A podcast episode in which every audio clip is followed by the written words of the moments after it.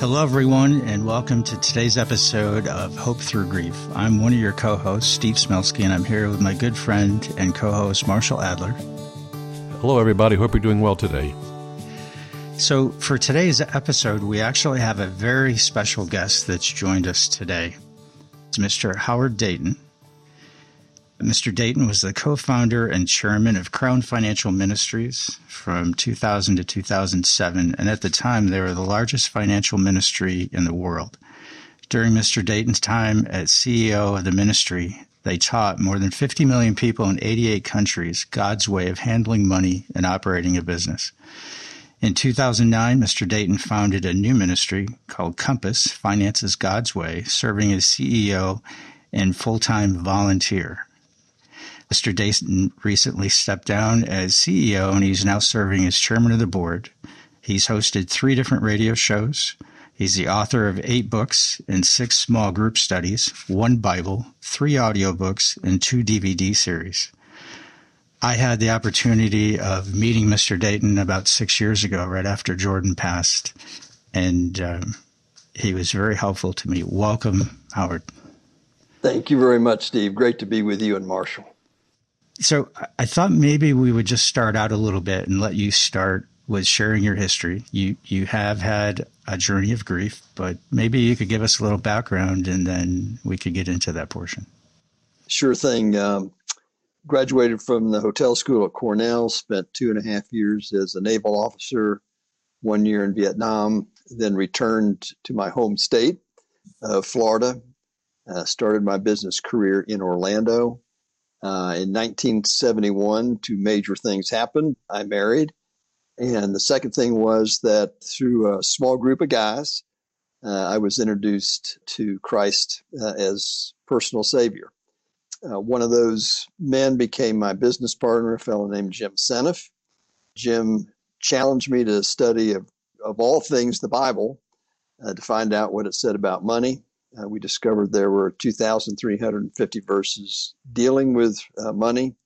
Completely changed my life. Felt God was calling me to become involved in teaching others that subject. Uh, we uh, have had two major grief experiences in my life. First was a little boy named Andrew.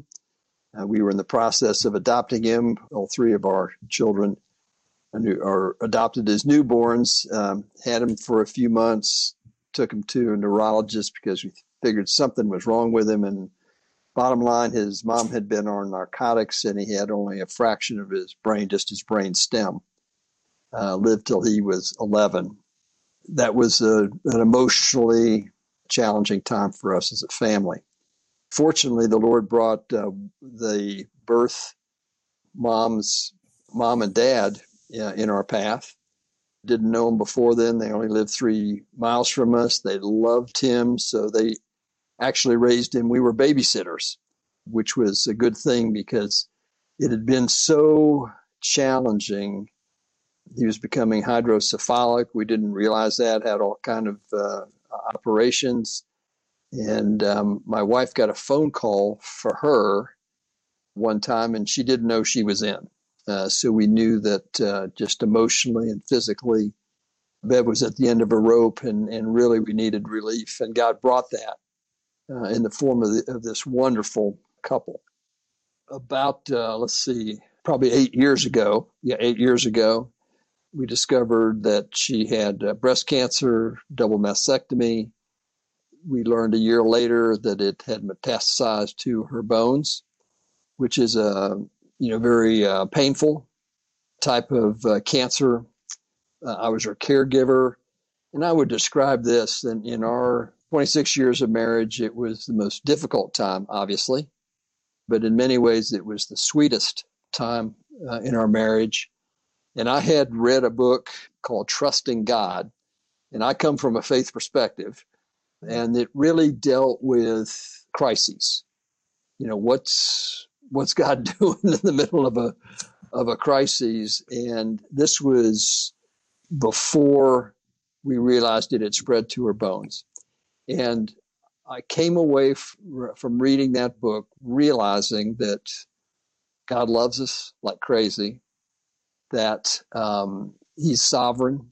He's in control of everything, large and small, on the planet. And that because of his deep love for us, there will be times where we go through challenging times. And uh, in the Old Testament, there's a book of Job. And poor old Job got whacked, uh, beat up to beat the band, and uh, was asking God why. And God never answered him, but he did reveal more of who he was, who God was. So the, the bottom line on the book was that when we are going through a difficult time, as hard as it is, it's for our ultimate benefit and for God's glory. So I never asked the question why during that uh, that time. And after she went home, as you well know, Steve, because we lived in the same neighborhood, I, you know, I'd walk every morning, play Christian music, you know, cry my heart out, and did that for about a year. And then uh, through a mutual friend, the Lord brought Lynn into my life. She's an amazing person. I hadn't seen her in 30 years. We went to, I mentor one guy, one, one young man a year, asked her if, if uh, she wanted me to mentor her. She said yes, uh, because I really, I didn't want to, I mean, I remember her as a beautiful woman, but I didn't want, I wanted to make sure that I could finish well and listen to her heart, find out who she was, and then finally uh, met her eight weeks later. And you and I talked about this a little bit earlier, Steve. I can remember because here I had this history of of listening to music and crying my heart out every day on my walk. Right. And uh, there was a time after uh, we had spent uh, two times together where you know I cried my heart out uh, as usual on my walk, but it was different. And this time I felt the Lord was saying to my heart, Your days of mourning are over. I've got joy for you in the future. And uh, bottom line, we were married, you know, 11 months ago, and it's been just joyful every single day since that time. And I do think it is perfectly acceptable and legitimate from God's perspective for us to grieve uh, and mourn but there's a there's a, a, time for that, and then there's a time to resume life, if you will. And I'm very thankful for the mourning experience, and I'm very very thankful for the joy uh, experience that that we're that we have now. And I would say this too, when you know, for those of your audience who are caregivers, one of the most helpful things for me was to have purpose. And my purpose was I, I was writing um, a small group study called Charting Your Legacy. And in that study, one of the things that really captured me was how important it is to finish our lives well. And it's um, the fellow did a study. There are 2,930 individuals mentioned in, in the Bible. Of those, we only know enough of a hundred to know if they finished well or not. Of those hundred, only one third finished well. Most didn't finish well in the latter part of their lives. And there's a um, decision making theory, if you will, that I think is right on the nose, and that is begin whatever you're working on with the end in mind. And for me, I realize that the end in mind for me is when I do pass away and I finally am face to face with the Lord Himself. Am I going to hear the words, Well done, good and faithful servant? Uh, or am I going to hear something else, which will be, you know, a lot more painful? And so for me, I would say this, Steve, my, my life is characterized by uh, a desire to finish well. And um, I'm blessed beyond description to have Lynn Dayton in my life and as my dear wife and, and partner in life. Uh, and that's one of the focuses of our life and encouraging one another uh, to do those things would allow us to finish well, all, all from God's point of view. So that's that's the story. Howard, that's interesting. Let me ask you a question. Um, our listeners know this, but I want to just give you some information. We mentioned before the show started that my son Matt, who was 32 years old, passed away on July 22nd, 2018. Yes. And when we were at the funeral home picking out his headstone, I got the call that my mother passed away. Wow. So my mother and my son passed away within 24 hours. Wow. And we had to go to the gravesite. We just bought the plot for Matt, which was next to my father. My father passed away in 2012. He lived to 91. He had Alzheimer's, which was a different grief journey. But my mother and my son passing away within 24 hours from a grief standpoint was so different because my mother was 93, my son was 32. My mother was in hospice, completely expected she was going to pass away. In fact, Matt was home from San Diego and we had a wonderful time with him saying goodbye to my mother. We didn't know we were saying goodbye to him because it was the last time we ever saw him. He flew back to San Diego. We had to work. And then we were waiting for him to come back for the funeral of my mother, and he never made it. He died two days before she did. Wow. So the grief journey that I've been on, I'm interested in because I will tell you the loss of a child, which you've also experienced, is like, for me, was just completely different than the loss yes. of a mother. And I will tell you, it's been over two years, and my mother was the greatest mother in the world. Like I'll just tell you, like I'm Jewish. So my mother was not only a Jewish mother, she was a nurse at Bellevue Hospital in New York City, which is one of the great hospitals in the world. So I tell everybody, well before the pandemic, I was told every day of my life to wash my hands because my mother, my entire life, I've been told to wash my hands well before the pandemic. So that my mother was not just a Jewish mother, she was a nurse, so she was always like that. And she was very close with Matt. But then what also happened is my best friend of 50 years from Buffalo, New York. So I know you went to Cornell, very close to Cornell also, who was very close with my son Matt and very close with my parents. I knew him since I was 12 years old. He passed away. So I had my son, my mother, and my best friend of 50 years all pass away. And what we did is in the Jewish religion, on the one year anniversary of somebody's passing, you do what's called a yahrzeit candle. It's a memorial candle that you light, and it goes for 24 hours. In the Jewish religion, that the day starts at sundown yes. the day before. We went to Israel, and we were at the beach on the Mediterranean Sea in Tel Aviv, lighting this yahrzeit candle for Matt, which was beautiful but was also we couldn't believe it that we were lighting this for our son. And a day or two before, we were in Jerusalem at the Wailing Wall, the Western yes. Wall, and I put prayer notes for my father, my mother, my son Matt, and my friend Ted from Buffalo. And I put them all together because the four of them loved each other. And putting that into the Wailing Wall, it just sort of gave me some contentment in the sense that I knew that people before me for thousands of years had come here to grieve people that they loved. And my father lived 91 years, my mother lived 93 years, my friend Ted lived 62 years, my son Matt lived 32 years. So we have a great, you know, a gradation there. But looking at this wall, going back thousands of years, you realize it's all a short time, no matter how long any of us live. That's right.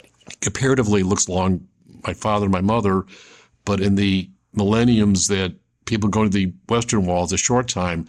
So, my question to you is how has your journey been different with the loss of a child and the loss of a wife? Because for, for me, I, I've had three different losses within a short period of time a son, a mother, and a best friend. and they've all been different, but I just know my grief journey would have been so different for each one of them if they didn't come in such short duration right next to each other. And it's been it's been difficult for me to grieve properly for each one of those people that I loved.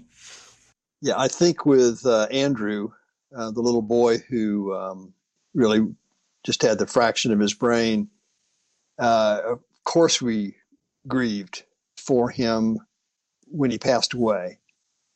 But it was different in that, you know, he re- he couldn't communicate with us, and mm-hmm. you know we we could love him, touch him. I mean, uh, do everything we could to uh, make his life as as um, comfortable as possible. But it was different. You know, obviously with your wife, you have a deep relationship. You communicate with each other. You've, you know, 46 years. You've gone through wars and rumors of wars together, so to speak. And uh, so that was, you know, much much different uh, in that respect. I think it's when when it's your mate. Going back to Adam and Eve, the two become one. Mm-hmm. That's a special relationship that can't be replaced by any other relationship. Mm-hmm. And for me, I, you know, given my faith, I'm completely convinced that I'm going to see her again, face to face, and because she had a close relationship, you know, with the Lord as as well as as my relationship with the Lord, and uh, same true with my my second wife. She has a very intimate relationship with the Lord. And the faith element, I think, was, I, know, was huge, at least for me, in dealing with those losses. Uh, my mama was 95 when she went home. My dad was 81 uh, with a heart attack. And I admire and, and still miss them for sure.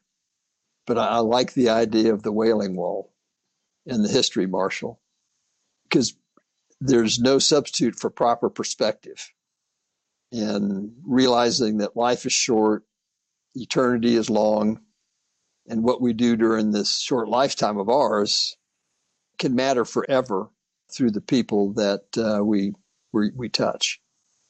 It's interesting because I was surprised that I did get a sense of contentment putting those prayer notes into the wailing wall because I just realized that 2,000 years in the future, somebody could have lost a son and put the prayer note for them the same place I'm putting the prayer note for for Matt.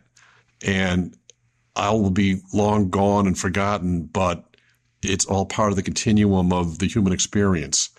And what I looked at was my mother, my father, my son Matt, my friend Ted were all for the funniest people you'd ever want to meet. They all had wonderful sense of humor and they did nothing but live lives of purpose, kindness, and humor.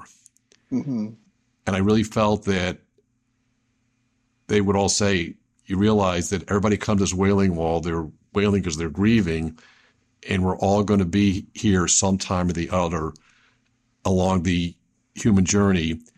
So make the most of the time you're actually on this planet, whatever that time is.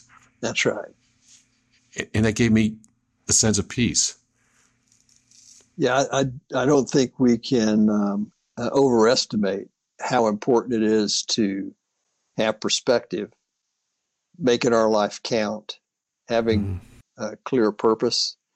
I've struggled with what is my purpose from time to time in my life not not the last 45 years but from time to time as a younger person and i would just encourage folks you know to spend time and pray and ask for uh, clarity on what your purpose is it may be clear if you're a if you're a mom with children and you're in the middle of raising them you, you've got pretty clear purpose but what is it in the long haul that the Lord's calling you to do. You mentioned the the why question. I know Steve and I have talked about that many times, both on air and off air. And I'll just tell you a quick story, then I'll turn it over to Steve for a second, because I don't want to dominate your time here. But my my mother, I've told the story before. My mother, after she lost her second child, she asked my father's father the why question, and what happened is all my grandparents were immigrants, and my uh, father's father came from what was then the Austrian-Hungarian Empire. So you never knew exactly where it was because the borders kept on changing. But he told my mother something that I never really understood till after Matt passed. And what he said is that losing two children was a tragedy. But it was your tragedy. It would be no more or less a tragedy if the next door neighbor had lost two children. It wouldn't be your tragedy, but it'd be a tragedy. And what my grandfather told my mother was that what makes you think that you are going to be so special that you're going to be exempt from grief in this journey of life because you're not. Nobody is. And my mother grieved the loss of those two children the day she died because on literally on her deathbed she was t- telling me about them.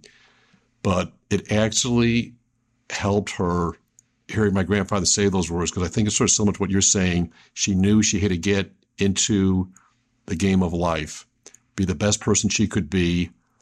And then my parents always told me, you know, life is for the living.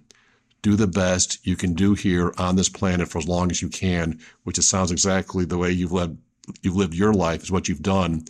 And my parents in their own way I think, took my grandfather's statements that at first seemed sort of um, harsh to tell somebody that, but my mother said it was the best thing for her to hear because it sort of got her back into realizing I've got to live my life as a tribute to, my lost loved ones. And Steve and I have talked about that all the time. That's why I'm doing this show to try to continue the good work that my son Matt couldn't do anymore because he's not here. And I feel like it's my obligation to live the rest of my life for as long as I'm on this planet as a tribute to him.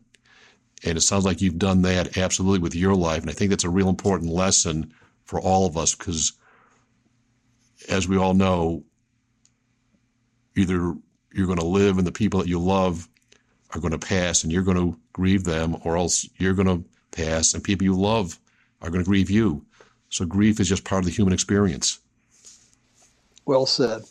Howard, I wanted to let everybody know how much you helped me after Jordan passed. I used to tell people that I had this friend that we talked, but we always talk before breakfast, and they're like, What? It's like Howard would walk around the lake here in our development, and I would run. And when we met each other, we'd walk together and talk for quite a while. And you really helped me at the beginning, and I can't thank you enough for that. I also got to walk with you as you were going through your journey. Do you think anybody ever said anything to you that really helped you with that journey?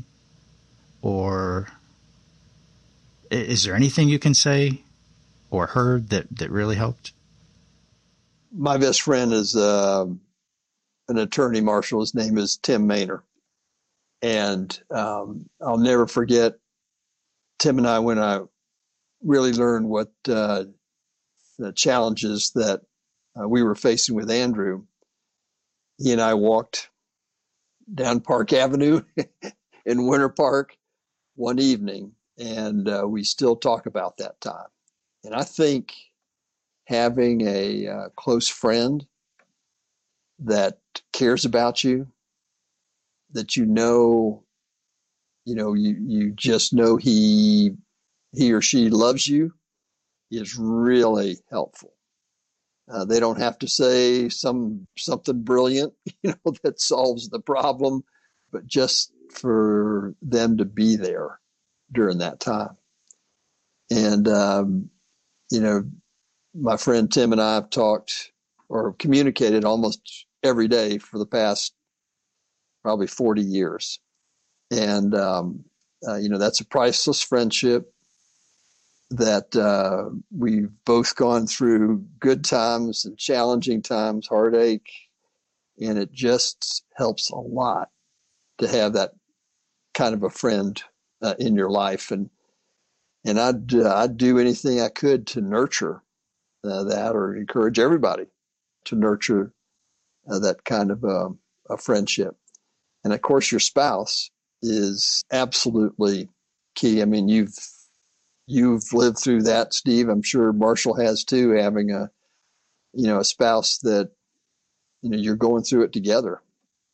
Uh, you can support and encourage one another, uh, even in the midst of the grief journey.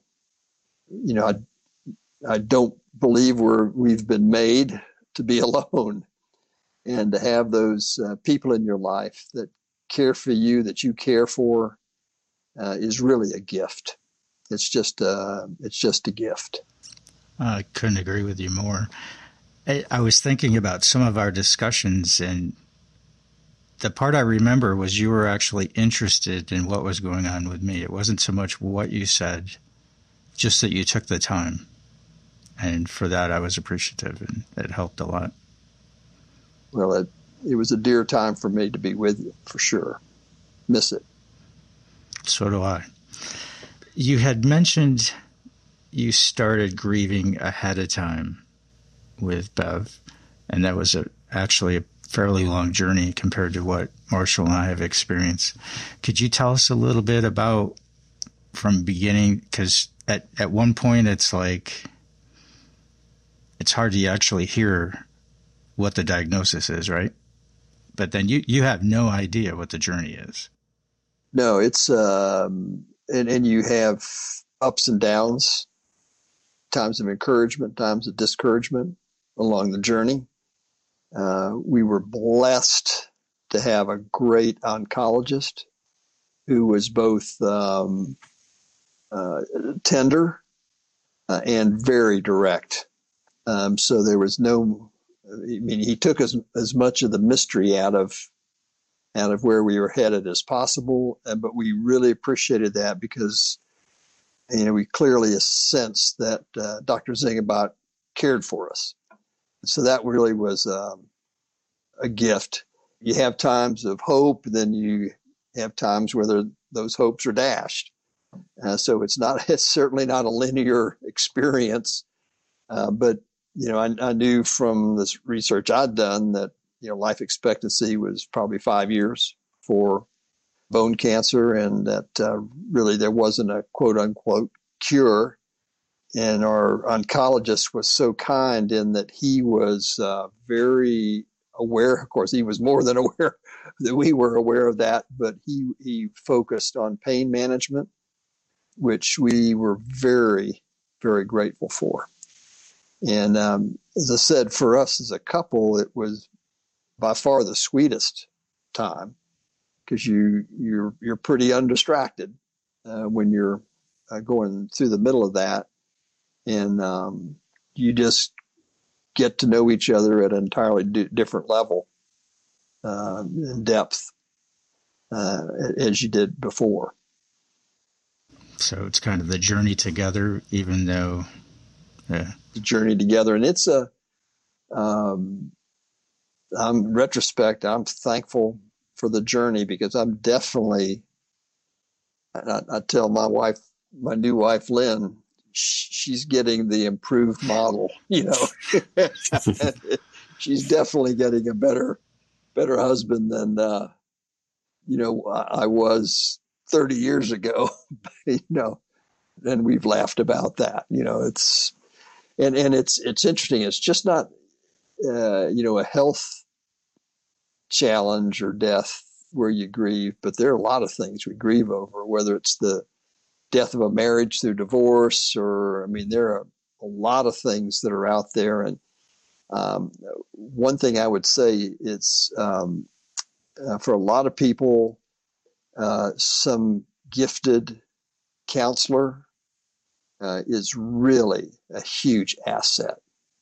Uh, Lynn has a very gifted counselor who is um, just dynamite. And uh, that can be very helpful in the grieving process.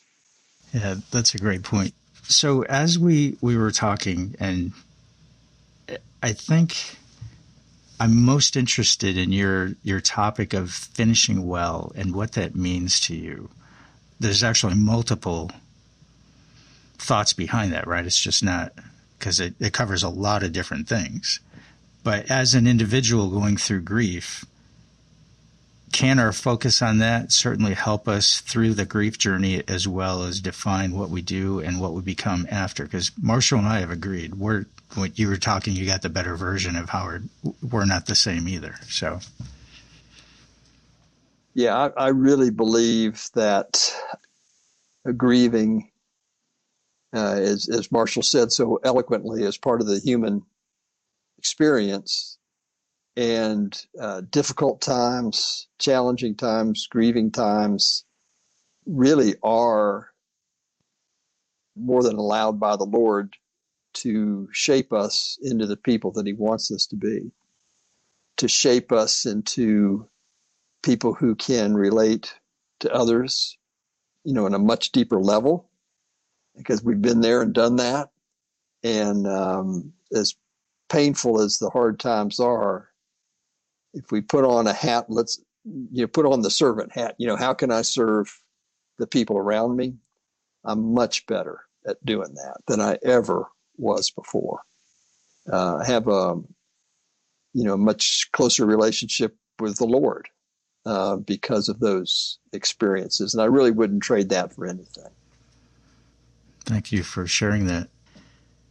I was surprised to find out as we started through our journey of grief and we found Grief Share, we did counseling. I was actually very surprised at how much it helps to help others. It helps you as much as what they receive. Yet you've you've spent the last 40 or 50 years doing that, right? Well, that's why I got a smile on my face. you know, it, it's uh it's been a joy. I've loved doing it. You know, God put us in a financial position where haven't had to have a salary or any book royalties or any anything like that since '85. It's just been priceless joy to be called to to do this.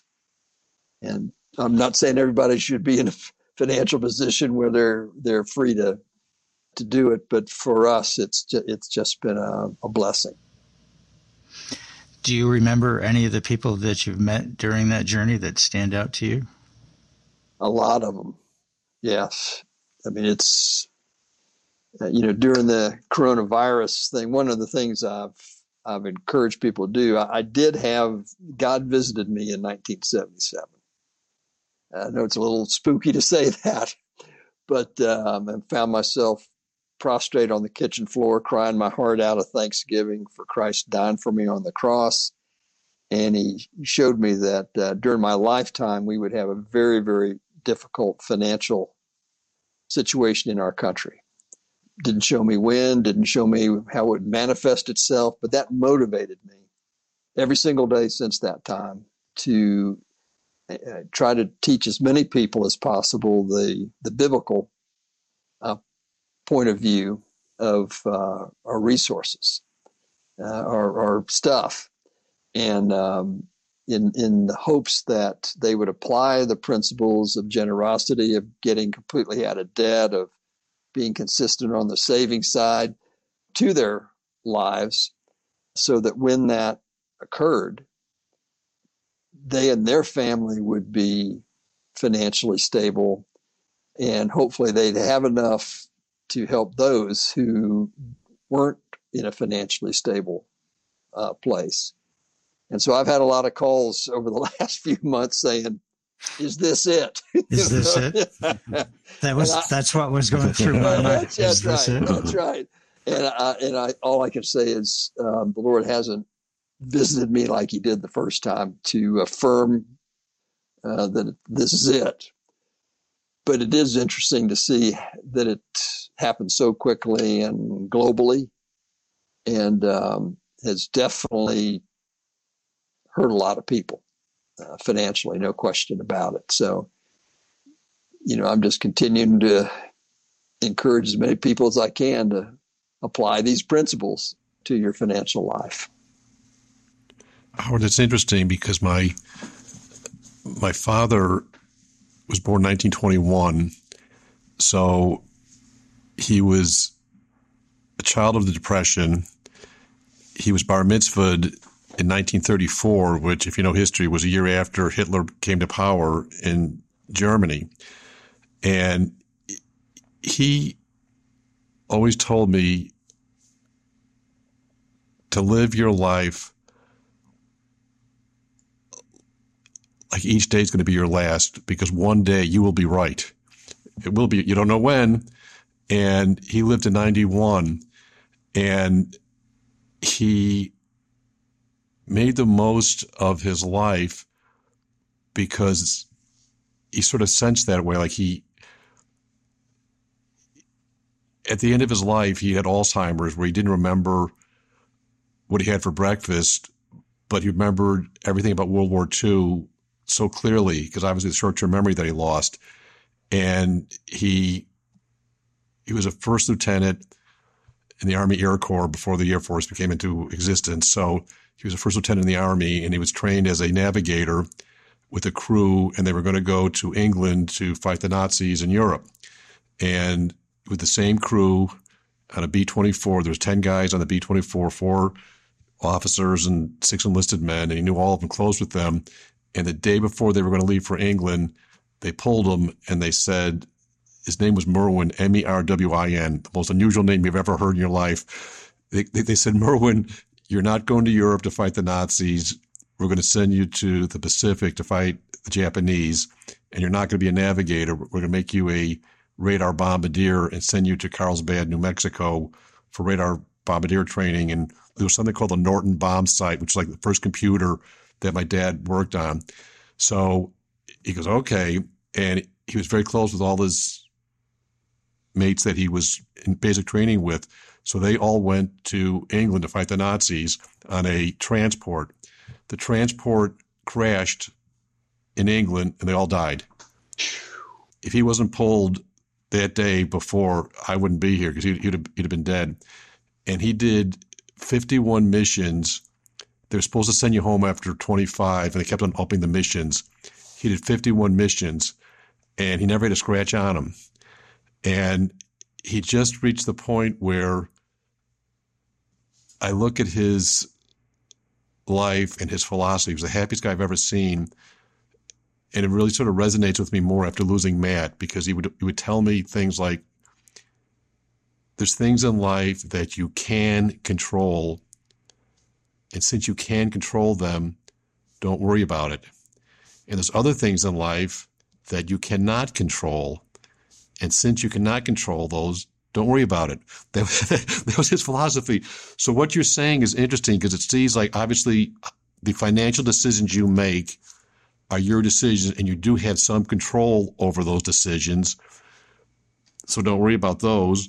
But then there's other things like a worldwide pandemic that you can't control. And it's interesting when you said that because it just made me think about what my father said. It was a little bit different form, but I see a synergy between what you were saying and what my dad told me. Yeah, I think I think we also, Marshall, have to be careful of what we put in our brains. And uh, for me, that means not watching the news very often you know, when it comes to the pandemic mm-hmm. because it's so um, negative and um, you know who knows what's going to happen. I mean it's it's be a rare person who knows how this is going to play out. But that shouldn't stop me from still focusing on finishing well and fulfilling the purpose that's in my life. You know a lot of people have suffered a lot mm-hmm. uh, through this pandemic, uh, not only with their health, but with their finances, relationships. I mean, you name it. You know, all we can do is encourage as many people as you can, and uh, just be careful what you listen to. I think is is an important piece of the puzzle. Uh, in um, be careful who you listen to uh, when you're in a grief mode. That's really important. I did watch the news yesterday, so I, I listen. And they had a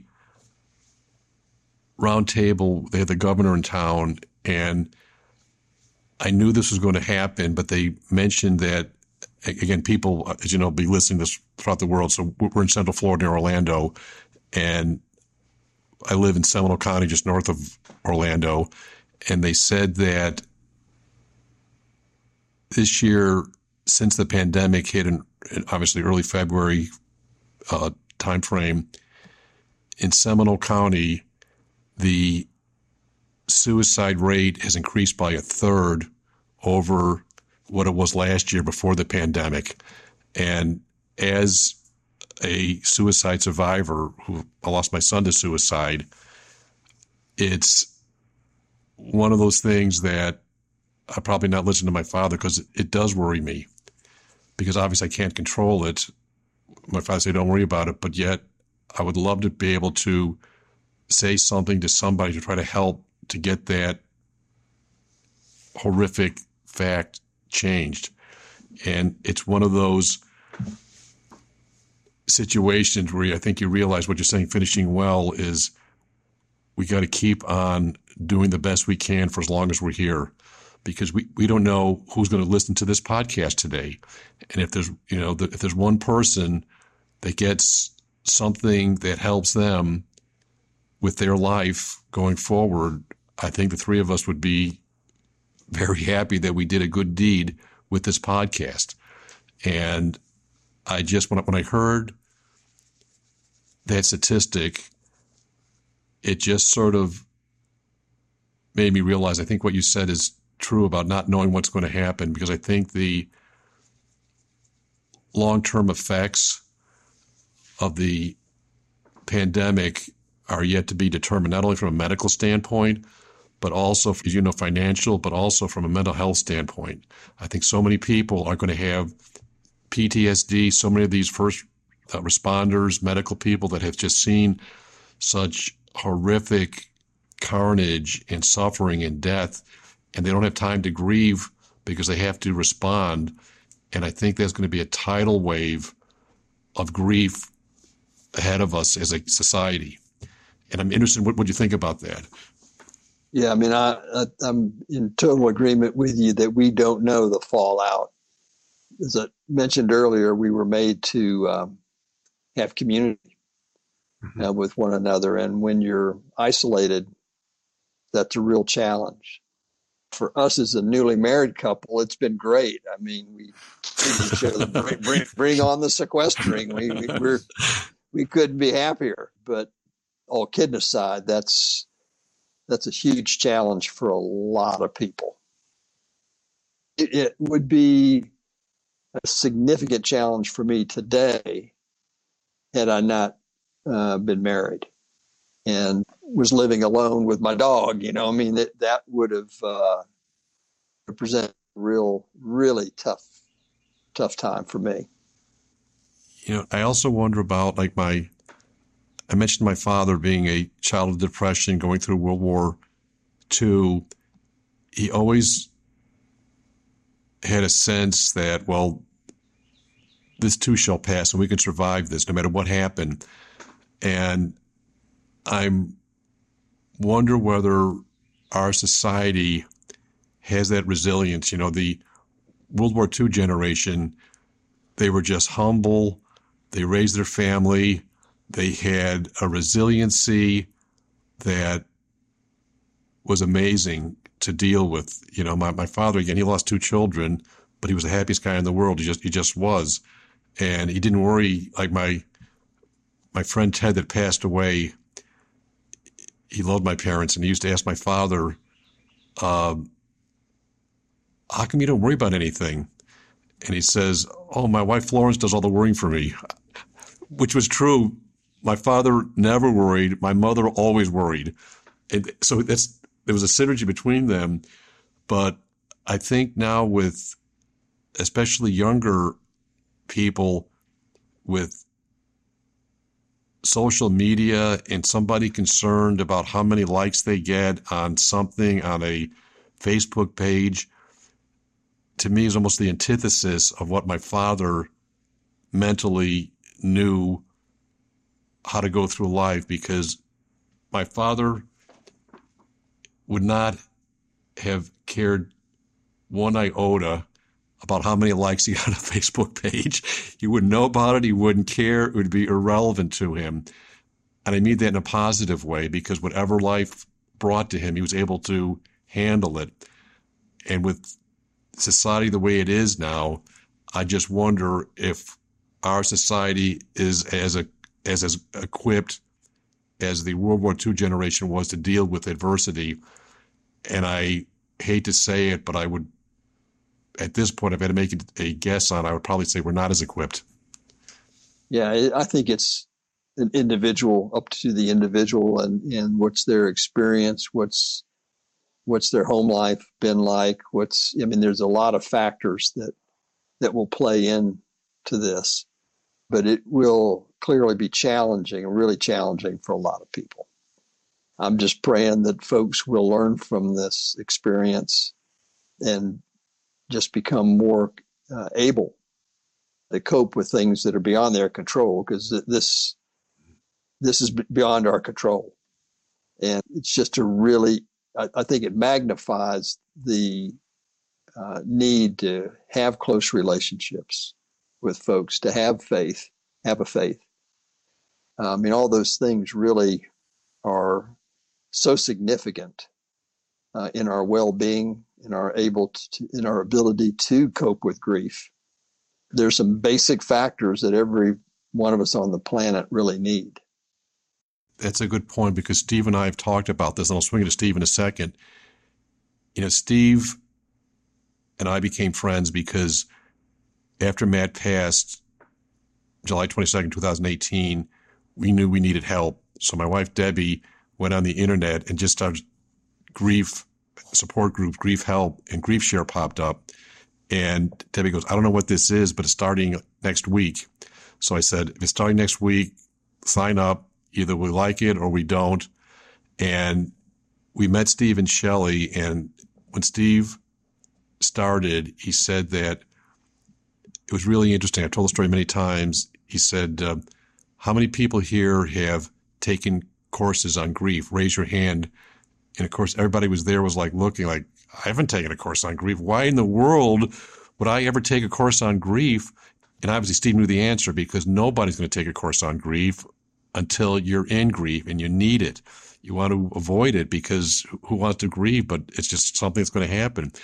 And so, Steve and I've talked so much about how important it is to have a support group. You know, in the Jewish religion, when somebody passes away, you just what's called sitting shiva.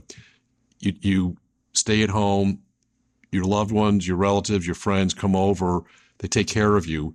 So all you really need to do is go through the grief process, but it's done as a community. Yes. And now that's the antithesis of social distancing. That's the antithesis of everything we're supposed to do with the virus. You know, Steve and I have talked about this so how much grief is in such a different place, probably in the first time in 100 years since the 1918 pandemic, because you need people, you need togetherness, you need hugs, you want to kiss people, and now you can't. And that to me is such a conundrum. You know, we're talking about grief and how, what words would you give to somebody going through that saying, you know, how do you deal with that basic human need generally and, and specifically when you're in grief for human contact, which we can't do now. Yeah, I mean the the Zoom or FaceTime calls are you get some semblance of community. It's better than better than a phone call for sure. Um, but I don't think there's any substitute for looking across the table and uh, seeing somebody, and I mean that's the human experience. I'm really looking forward to returning to those days where we can we can do that. Amen to that. When we got on the call earlier today, that's the first thing that I wanted to do was to reach out and to give you a hug. So I wanted to thank you for coming on today and sharing your thoughts and your story. I understand you've got a book you've been working on you have one coming out shortly, and I wanted to see if you wanted to give us an update. people may want to uh, know about the book? Yes. Um, well, this one is on uh, one of the areas, not only dealing with money, but, but life, and it's on honesty. And there's over 450 verses in the New and Old Testament um, that deal with honesty. And the reason, the basic reason that God wants us to be honest uh, is that it impacts our relationship with Him. The second reason is obviously it impacts people. And He really is interested in us being honest. There's an interesting verse, uh, Marshall, it's in Jeremiah 5 1. The Lord's speaking, and He says, You know, go up and down the streets of Jerusalem, uh, look in her squares. Uh, if you can find one person who deals honestly, I will forgive this city. Hmm. And uh, you know Jeremiah, he was hmm. he was uh, telling them that if they don't if they don't shape up, the Babylonians are going to come in and wipe out Jerusalem. Mm-hmm. And uh, basically, he was looking for one honest person. So my my challenge at the end of the book is um, he's still looking for that one completely honest person you know, are, are you the one for your community, your family? Um, so that's the that's the thrust of the of the book. And I will say this, you know, the Lord, um, in my experience, uh, when I'm writing a book, He wants to change me, you know, before He changes anybody else. and so this has been a great journey for me to um, focus on honesty in my own life. Interesting. I'm looking forward to reading it when it comes out. So we'd like to thank you again for joining us today and coming on and sharing your story and talking about the experiences that you've had. We can't say enough, and I miss our walks. Same here, Steve. Well, I appreciate so much the invitation to be with you and Marshall. God bless you guys. Well, thank you very much, Howard. Howard, thank you so much. I really uh, heard so much about you through Steve, and I'm glad I got the chance to virtually meet you, and I hope I will get a chance to hug you also. I'll, I'll take a hug when we can do that. We got a date. Okay. God bless you. You guys have a good. All right. Stay well. have a good day. Okay. Thanks. Bye bye. Steve, I just want to give you some of some of my observations about this very interesting conversation we had with uh, Howard today, in the sense that I did not, did not have the pleasure of knowing him as well as you did. And when I did my research and saw that he was very involved with the concept of finishing well, given his background in financial education, I thought it was really a monetary lesson that people can learn from a financial standpoint. And after spending the time talking to him today, I realize that it is a life decision that really deals with life choices that we all have to make on our timeline, dealing with grief, dealing with our loved ones, and how do we make a tribute to those that we've lost forward. And that to me was the takeaway from his concept of finishing well. So I really think it's been something that was different than I thought it was, and I think it's a great message. I really do. Yes, I, I agree. It is an awesome message. It actually gives me hope on where I can finish. And as much as I've wanted to carry on Jordan's work, I think I was right. It is all about finishing well, and it means every aspect of your life, just not the financial side of it he's been a good friend for me the last seven or eight years, even before Jordan passed. We walked and talked a lot of mornings when I was out for my run. He helped me through the early times after Jordan's passing. I had a chance to return the favor as he was uh, helping Bev. I knew it wasn't just the financial aspect, but he was pretty clear earlier today as we went through the different uh, portions that there's a lot of different aspects to look at for finishing well. And I actually take it as a uh, challenge to what's it mean for you? Because everybody's on their own journey and we're not sure when that day comes or how long we have to achieve it, but he's helping others finish well. And I really enjoyed having him on. I've missed uh, talking with him. Very interesting guy, and I do look forward to taking a walk with him and you when we can all do it together, and I'd give him a hug then. Awesome. Me too. Thanks everybody for joining today and uh, listening to Marshall and I have a conversation with Howard Dayton.